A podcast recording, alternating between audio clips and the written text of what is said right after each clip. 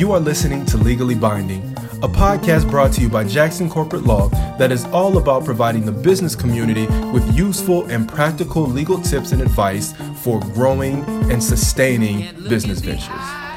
For more information, please feel free to visit our website at www.jacksoncorporatelaw.com. We hope you enjoy. We are going to spend some time talking about marketing. We have Mr. Rod Coleman, who um, initially I told you all were uh, was is a member of Jackson Beverly Coleman Consulting Group, which is an affiliate of Jackson Corporate Law.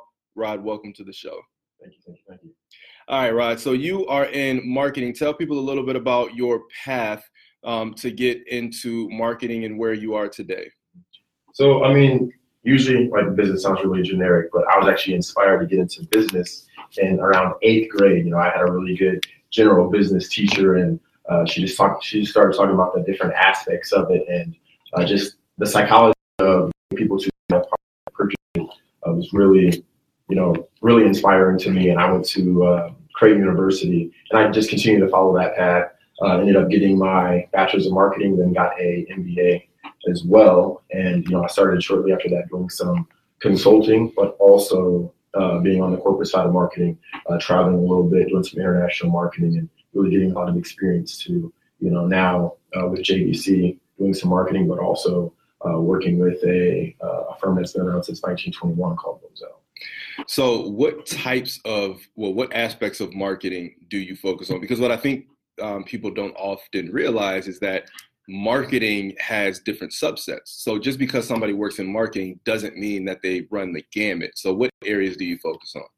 So I'm gonna I'm gonna say I do it all, but uh, but uh, really, you know, I'm I'm I'm really specialized into digital marketing. So a lot of social media marketing, really well versed in uh, search engine optimization. Uh, do a lot of email marketing as well. So digital is where I'm at, but I do have experience with traditional as well. Okay, so talk. Can you speak a little bit to kind of the tra- the transition of the marketing industry from traditional to digital. And where um, traditional or really what, what i'm talking about is print where print marketing still plays uh, an effective role today. Well i mean traditional is always going to have a place in marketing just because uh, it has the broadest reach right now. And that's just because it's been around for for so long. But uh, it, it just started to get really really expensive. You know it still is. Television is still quite expensive uh, to do direct mail is still kind of expensive. You know, you have to get a designer and all those things and then pay for the, the materials.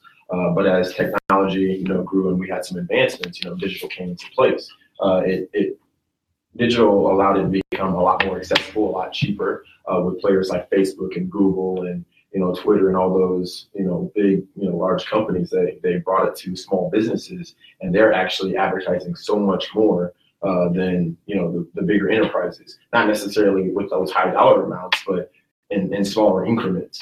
Uh, and, and that's really where you know Facebook and those guys actually grew and took off. Um, but you know, print and you know digital and all those will still have you know, in place. It's really important to have an integrated strategy because of all those touch points. Um, an individual might start at their mailbox looking at a direct mail piece, and they'll go search you right on your phone. So you need to be where they are. Uh, so we, so you just mentioned that people will search you right from your phone. We see. Um, well, it, from a small business standpoint, one of the things that's often frustrating is if you are a small business, there are a lot of times where you have a website that's visually um, and, and, you know, you, like you said, people will often go and search for you and visit the website from the phone, and the and the website may not be optimized for digital or for um, for mobile use. Uh, can you talk about how important that is to make sure that uh, that if somebody is looking you up from the phone, that it has the same, uh, it's visually consistent as to when they go online? Well, I mean, right now, uh, you know that mobile experience is is getting really you know important. I mean, about in 2005, 2016 is when uh, searches on your mobile device surpassed that of you know a desktop or you know anything else. So uh, having a consistent message and a consistent experience is is something that consumers expect. It's not um, just a nice to have now. It's it's something that you and I, you know, as as we're going and, and, and we're searching, if, if, the if the experience is not seamless, we will leave. Right. And what is what is that? That's called the bounce rate, right? So what does yes. that bounce rate typically look like, or um, how quickly does it does something need to load, or uh, in, in order for somebody to stay on the site? So it used to be around eight seconds. Now it's it's it's a lot faster than that. You know, maybe about five seconds if you're if your page hasn't loaded, people are going to leave. You know, there's certain aspects that's not loaded, they're not going to stay there. So if you have an image that's your hero image and that's not there, but your content is there, people will still leave your page. All right. So there are so many different avenues out there that I can advertise through. Um, you know, you have you have Instagram, you have people who are who um, have been very effective with Snapchat, you have Facebook, you have Twitter, um, probably a bunch of them that I don't even use how as a business owner do i figure out which channel is going to be most effective for me well that just depends on your target audience you know who you're trying to reach you go where they are so if you're trying to you know reach a slightly older crowd but still kind of digital savvy then facebook will be where you want to be. You know if i mean they're still digital savvy but they're kind of younger maybe in 25 to 35 year uh, range you might go to instagram. So it just depends on who you're trying to reach and, and what they're doing. And then what is the best way to, so let's say Facebook, um, what is the best way for me to think about um, marketing and advertising through there? Because I have a business page, right? Is that good enough? Can I just post from my business page? Well, not quite anymore. You know, it used to be when Facebook first came out with uh, with business pages, anybody that liked your page would, anytime you posted, it would appear on their timeline. But now, as Facebook has become pay to play, you know, they became a publicly traded company, all of your posts, you know, uh, that reach has really been diluted. So only about 0.07% of the people that like your page are going to see your content. So unless you're starting to pay for it, paying for that reach, even your fans aren't going to see it. So you really have to start putting some dollars behind it. So you and I have had conversations about um, like Google AdWords, right? So um, so utilizing Google AdWords uh, and and in a, in a sense that's very targeted. Can you kind of speak to if I may be looking to utilize Google AdWords? Um, should I be expecting to pay a lot? And is it something that I can do, or should I really work with someone? Because um, I know for the legal industry, it's very expensive to uh, for, um, to utilize that service. Well, that just depends on once again what industry and what keywords you're targeting. Uh, things like education, legal, uh, travel, those are going to be you know pretty expensive. But if you're only bidding on things we call your brand terms like Jackson Corporate, you'll get those a lot cheaper. But if you're looking at generic terms, those are going to be a lot more expensive. You should really start bidding on things based on how individuals search. So it shouldn't. Right. So it necessarily shouldn't be you know legal per se. It mm-hmm. might be you know maybe who's the best lawyer in Chicago because people aren't bidding on that phrase. Right. And so you might come up. Now, you know, there's a lot of smart marketers out here, so you have to pay for that.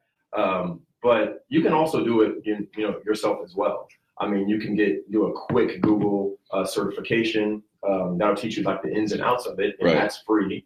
Um, but you know, to really understand the, the different types of keywords that you can bid on and mm-hmm. everything like that, it might serve you well to just pay someone to go ahead and do it because they're going to know what to look out for. Um, but as Google has gotten smarter, they can optimize things for you as well. Right.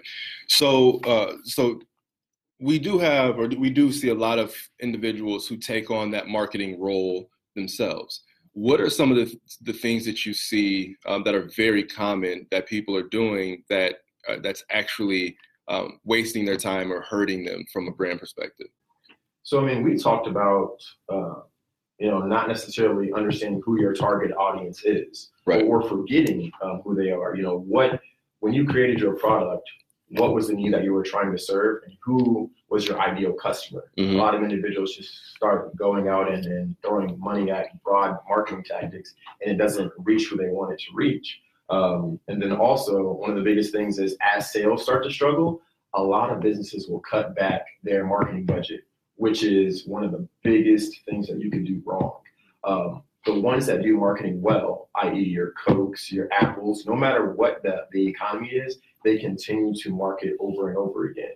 Because when your sales are struggling, that is an indicator that maybe your awareness is not where it should be. Right. So that's when you should ramp it up. Actually. Right. So so people people are are pulling or, or trying to cut back on expenses in the wrong areas when when their revenues are down. Yes. That makes makes a bunch of sense. When um, when someone is um, trying to put together their their marketing strategy, it all starts with the um, the story that they're trying to tell. So how does someone go about crafting that story and what are some of the again when we're, we're talking about some of the things that people are doing wrong how do you think people will sometimes miss the mark in putting together um, what that story is or, or what they're trying to relate to their customers one of the biggest issues is that people they start with the features of their product. I was just about yeah, to lead into that, yeah, that, that, that's one of the, the biggest things that they that they're look, they're looking at the technical aspects of it. So that might be like if you have an iPhone, if they talking about the processor, a lot of your a lot of the individuals don't really care about that. You need to lead with the benefits of what your product actually you know is, is doing for people. What what need once again are they solving? Right. So always lead with that. Always lead with benefits. So, um, so you mentioned iPhone. So you mean when when I'm talking about an iPhone, don't talk about I have an uh, you know it has an XYZ processor with quantum features and and such and such. So what what would they say about the iPhone? So they would they would talk about you know the convenience factor of unlocking. Like one of the things is facial recognition for the iPhone 10.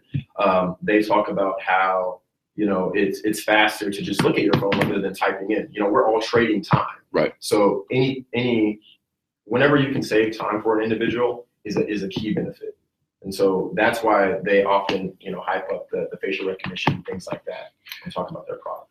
Uh, talk about visual inconsistencies um, in a brand because you know sometimes you'll go someplace and the brand will be one color, other places the brand will be another color. They may use different fonts um, in different spaces. So talk about how important it is to create consistency um, not just visually across different um, different types of viewing platforms, but just uh, that consistency in, in general viewing.